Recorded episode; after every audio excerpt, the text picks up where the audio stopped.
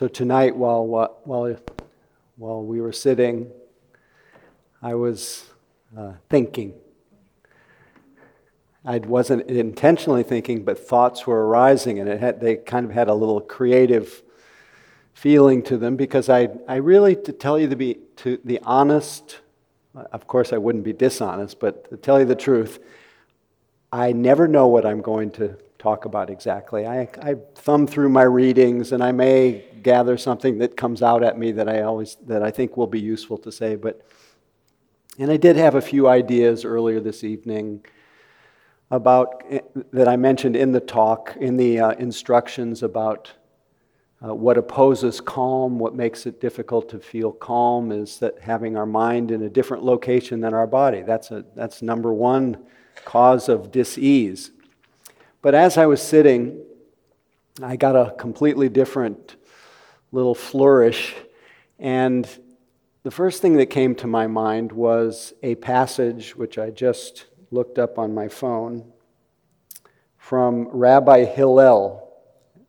And Rabbi Hillel lived in 30 BC, so a long time ago. And he said, "If I am not for myself, who will be for me? And if I am only for myself, what am I? And if not now, when?" That's it. That's kind of a famous passage of his. If I am not for myself, who will be for me? If I am only for myself, what am I? And if not now, when? And what came from the reflection on that reading is that there is an enormous emphasis in the modern sharing and practice of Dharma, justifiably so, There is a movement that is at the heart of what's going on for us to take some responsibility, be able to manage our own individual stress. That it is really essential in this world to stop attributing our stress to everything that's going on in the world, and to take some responsibility and to recognize the extent to which our stress is very much caused by, in many cases, is caused by our disembodiment, for one thing, just walking around, living in virtual reality and mostly taking the ideas of ourself to be the reality, the ideas of the world to be reality, and missing the vividness of real time.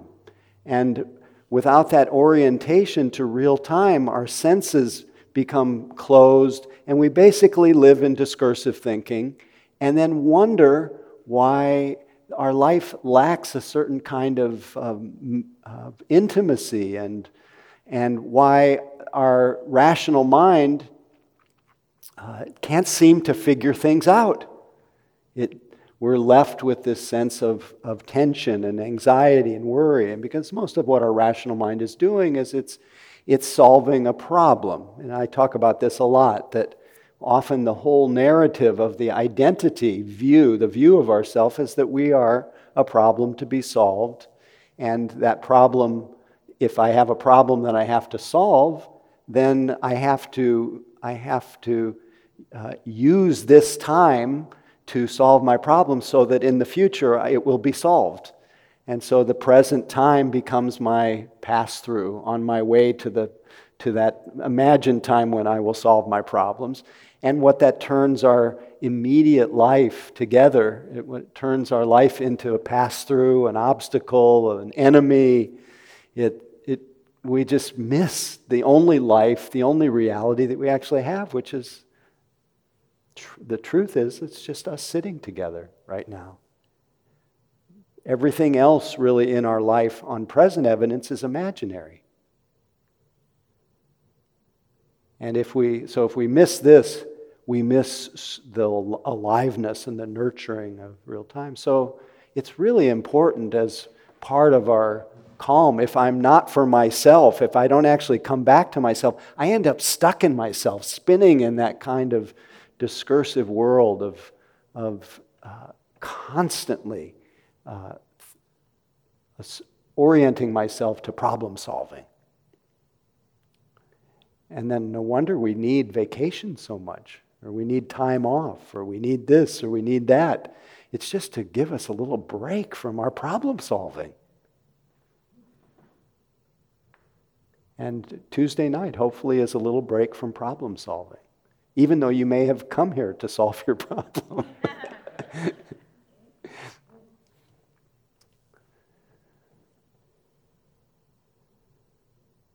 But of course, that passage doesn't say, if I'm only for myself. It says, if I'm only for myself, what am I?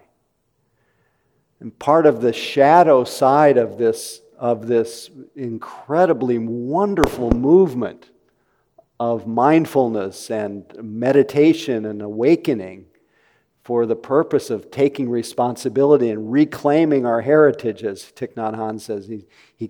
He kept reminding us in his poem, he says, you are the richest person on earth who've been going around begging for a living. He said, stop being the destitute child, come home, reclaim your heritage. And that's a beautiful part of taking responsibility for our well-being and finding it not in fixing everything that needs to be fixed or blaming everything that needs to be blamed, but by finding it in the heart of our own being. That's a beautiful thing. But the shadow side of that is we may become a little bit too focused on the first part. If I'm not for me, who will be for me? We may easily miss in this particular age of awakening to our own individual responsibility. We may miss, if I'm only for myself, then what am I? I got to read that again just so I don't mess it up. If I am only for myself, what am I?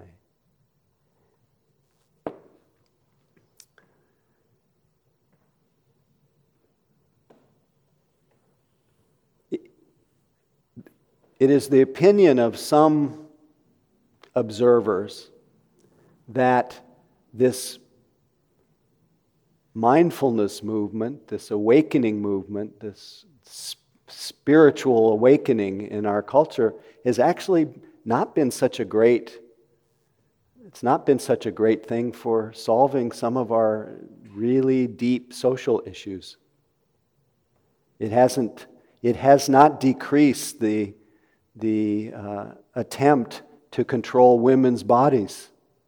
It hasn't decreased the racism, the sexism, all the different kinds of bias.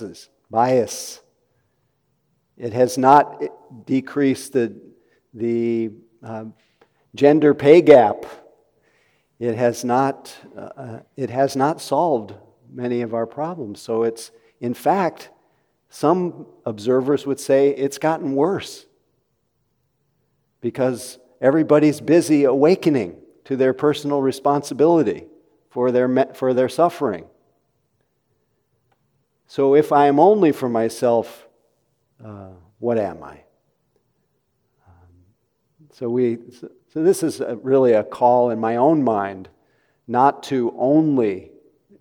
I try to balance it, but not to only speak of the capacity that each of us has to awaken.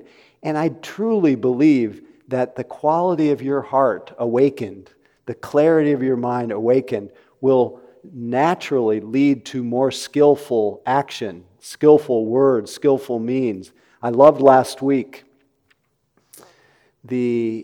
our guest, Stephen Folder, who's the guy who lives in Israel, who many of you were here last week.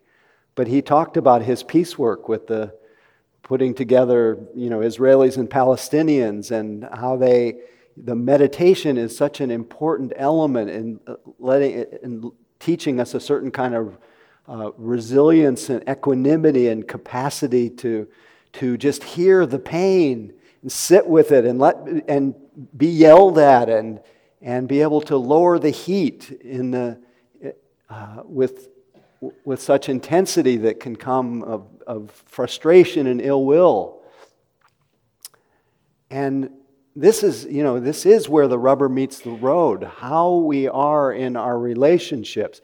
And part of that, what allows us to develop that skillful response to an interaction is to become more self-aware, more attuned. This is where there is a connection between opening to the reactive mind that we discover in meditation. So I talked about in the beginning of our evening, I said, when your mind is disconnected from your body, it opposes calm. What also opposes calm is reacting to the stimulation that comes through our eyes, through our ears, through our nose, through our tongue, through our body. We react. When it's pleasant, we react with grasping. When it's unpleasant, we react with aversion. When it's neither pleasant or unpleasant, we're just spaced out. We're back in our little virtual world.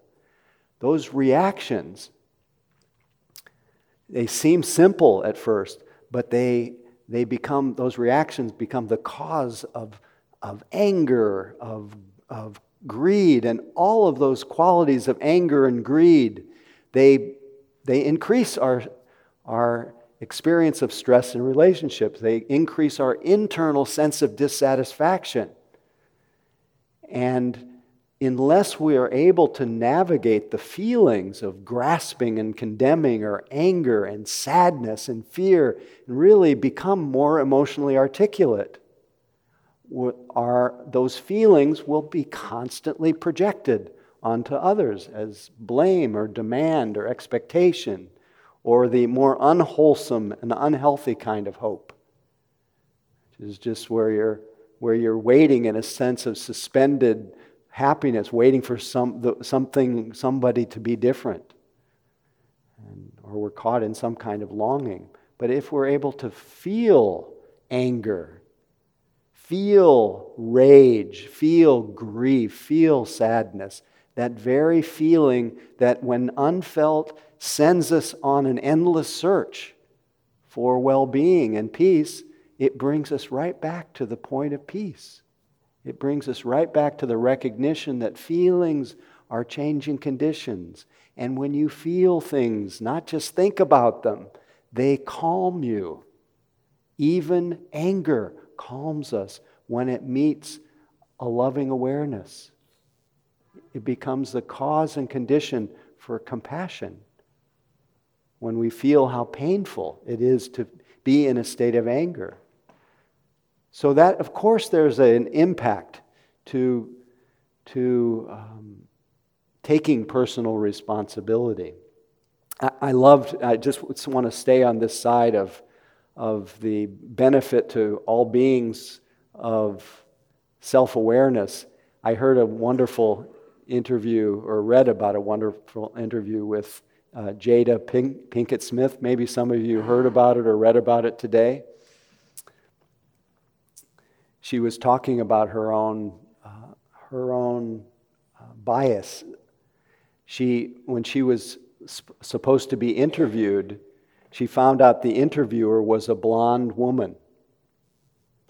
And she noticed, because she has a lot of self-awareness, she noticed her automatic reaction. She says, I don't want to be interviewed by a blonde. She realized that she didn't like blonde white women. And for her to be able to track that and say, no, not all white women are the same. Not all blonde white women are the same. She was able to see her own bias, and in that way did a little internal peace that can cause peace, that could open her to others. So there's an enormous value in this awakening to our internal experience that causes us dissonance, and by attending to it, there's something in us that calms. I know just hearing her own self-disclosure, her confess her own delusions, there was a, a kind of peace that came over me. I thought, oh, this is great. This is what I want all of us to do, is to be able to just say it out loud. This is, I have this bias and I'm working with it. So all of that is benefited by having our attention here, slowing down enough to know what we're thinking, know what we're feeling, so that it doesn't automatically get projected on others. And then on the last piece of our personal responsibility and how essential it is in terms of the Dharma is our personal responsibility to grow in wisdom. Because most of our loss of calm individually is because of a case of mistaken identity. You know, we're mostly identifying with our, well, I guess you could say we're identifying with our bodies, first of all. And our bodies, when you know them well, you see that they have their own life and they do their own thing, and there's no me and there's no mine in this body. It's like it's a rent-a-body, as Jack Kornfield says, and it's a changing condition, and it doesn't necessarily respond very well to my will or my wish for it not to get old, not to get sick, not to die. And that mistaken identity with the body that just runs so deep. And I don't mean deep in some kind of obscure place. Deep meaning well practiced. That needs to be unraveled. That needs to be constantly reflected upon. This body is not me. This is not myself. I am not this body. The body operates according to its own laws. The death will come to the one who is born, and uncertainty when that will come. But this is body. So much stress comes from not being in harmony with the way the body is. And it's an interesting thing that happens when we start to understand the body as the body. There's a little, of course, there's still some automatic reactions to when the body gets sick, or there's a lot of mental reactions, but it becomes much more understandable and easy, and it doesn't necessarily have to disturb your calm because you're getting more gray hairs or more lines or more aches, more pains, and more illness. This is just, like I always say, I've expanded on the Wiley's Dictionary definition of birth, which is the leading cause of death. I've expanded it to definition of birth, leading cause of aging, leading cause of illness, leading cause of dying. That's just the way it is. So to be in harmony with this brings peace. To be in contention with this brings a huge beautification bill. I was speaking to someone today who lives in a family.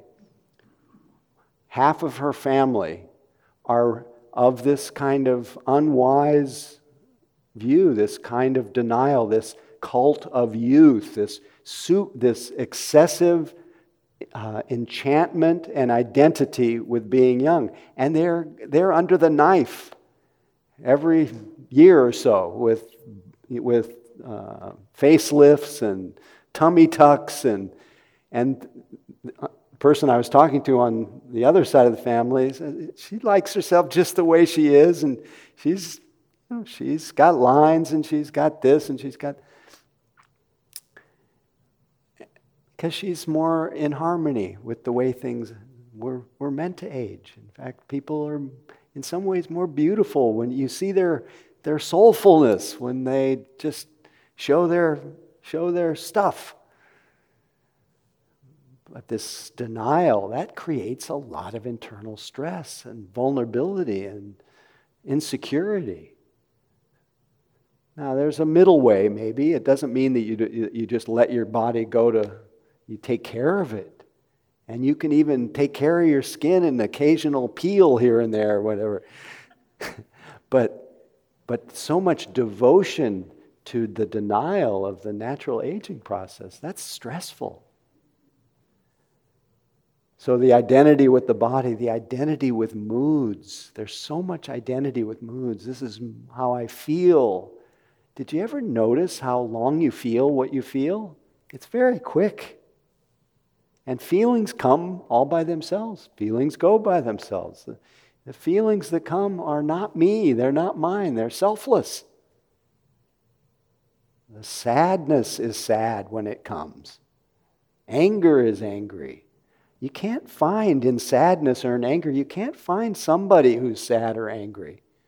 That somebody who's sad or angry is a way of talking about it. But the experience of it is a selfless process, an unbidden process of thoughts and feelings coming and going. To identify with them as me and mine, that's an extra application of what the Buddha called avijja, or ignorance.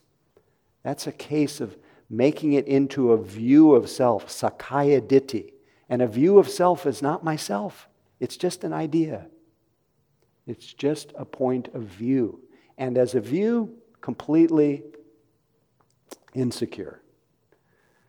So much stress is caused by mistakenly identifying with our body, our moods, our thoughts. It's also just, like I said, being in contention with the way of life that has, if you're born, you have lots of stresses. If you're not in harmony with the reality, that mind is constantly fighting with that.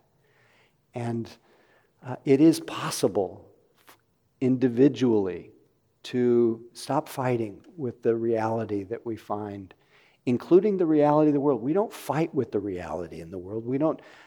I just had a person on retreat this last weekend in Arizona who, and thanks to, I forgot where, what, for your name again, you, Melinda, I had someone who over and over again, in every question, said, I'm struggling with this. And it wasn't so much what she was noticing, it was the way she was reacting to it. She was struggling with it. And so we want to transform our reactive, struggling mind into one that's saying, yes, this is what's happening now. Feeling sad is like this. Feeling angry is like this. Feeling reactive is like this. This is part of the individual responsibility. But all of this individual awakening is in the service of making us available to what is needed in this world, is to unleash our caring heart. Maybe some of you have been exposed to the Tibetan tradition, where there's a very central teaching on the awakening of what's called, on strengthening one's so-called bodhicitta. Bodhicitta is that impulse to awaken, but it's never just the impulse to awaken by itself. It's the impulse to awaken for the benefit of all beings. Awakening is really the realization that if there is no independent self that we imagine that's running the show of this mind and body, if we recognize the fallacy, the case of mistaken identity with this idea of self, then we will inevitably, experientially understand the fallacy of there being other. And one will see with the lessening of oneself, the filling of one's life with others and what's needed. So, ideally, one of the benefits of the role here, because I'm pointing to this all the time, is when I'm sitting with you, my own experience is there's a little bit, it may not appear this way to you, and there may be little shadows of identity show up here, but there's always feels like a little less of me when I'm here and a lot more of you. Because I'm not busy thinking about myself, I'm just sharing the Dharma. And aware that we are sharing a kind of field of interbeing, of connectedness. And the more I walk around this way, and the more I see, the more I read, the more I think, if I'm not preoccupied with my own internal world, then my mind is deeply moved by and I was talking to Dan before the evening, deeply moved by our planet catastrophe that we're in the middle of. And and I'm so blown away by the obliviousness and then the helplessness and so much of what goes on around our planet. Fortunately, there are vigils like we had last Saturday here that was only 125 people who were trying to cope with and give voice to and inspire the mobilization of action and energy and concern for our dear green planet, as Thich Nhat Hanh would put it. But we can't just forget about that when we're taking personal responsibility. Because ultimately our personal responsibility, with the absence of the preoccupation with our self-view, our responsibility is each other. And this doesn't usually have to be told to people in more communal cultures, but we have gotten so individualistic and so disembodied that we need to remember what our relations are with this world and with each other. You know, like the Native Americans say, know where your water is. Know who's in this with you, and do some good. Because if I'm only for myself, what am I?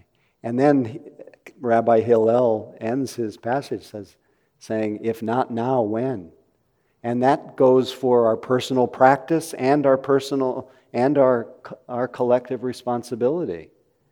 We can't just wait until we're enlightened to help the world. Even though it is a help. It is, I often speak of it, our practice as a kind of radical social action, because the world's the way it is, because people are the way they are. And if we're different within ourselves, the world will be different. But certain issues need to be corrected, and we need to mobilize around mass incarceration, and just there's so many issues. And it can all seem overwhelming, but I think in terms of the coaching world, they say, what is it that really galvanizes your heart? What breaks your heart? And think about what 5%, the 100% would be to kind of give your life over it. What would 5% look like? A call to how you could volunteer or something. 5%. And then another 5%. A little bit. A day's worth, 10 minutes worth to start, just a little bit of time until it starts to grow. But just sitting in our own little helpless, hopeless, pessimistic, defeated feeling, it's just not, all the meditation in the world's not going to heal that.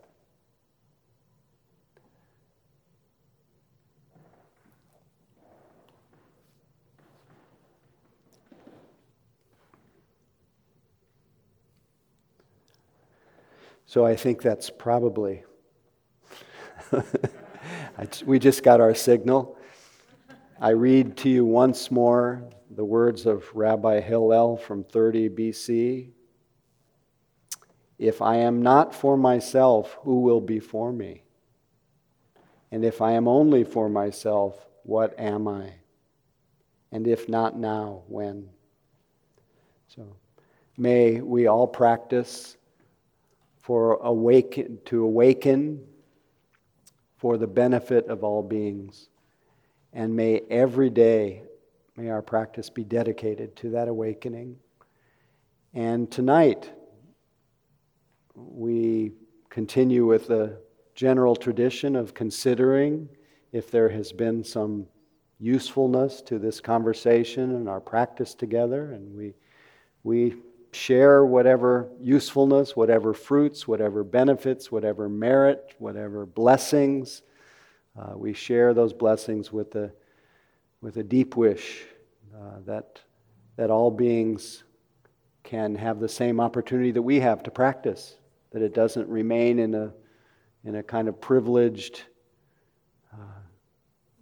condition, that all beings can have happiness and the causes of happiness growing, and all beings can be free of suffering, the causes of suffering, and that the suffering, most of our suffering, being caused by unwise action of our bodies and our speech and our thoughts. A deep wish that all beings can recognize the sacred happiness that is the happiness of peace that's always to be found only here and now. And to the wish that all beings recognize that sacred happiness and never stray away from it.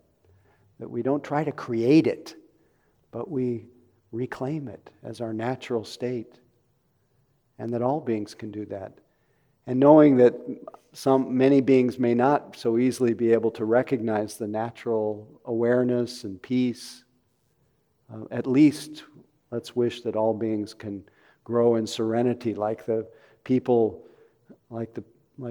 practices going on in Israel, where the Palestinians and the Israelis are getting together and they're developing through listening, they're developing equanimity. Serenity, being able to sit with each other without as much grasping and condemning, just really finding peace in the middle of it all. So may all beings awaken, may all beings be liberated. May our practice benefit all.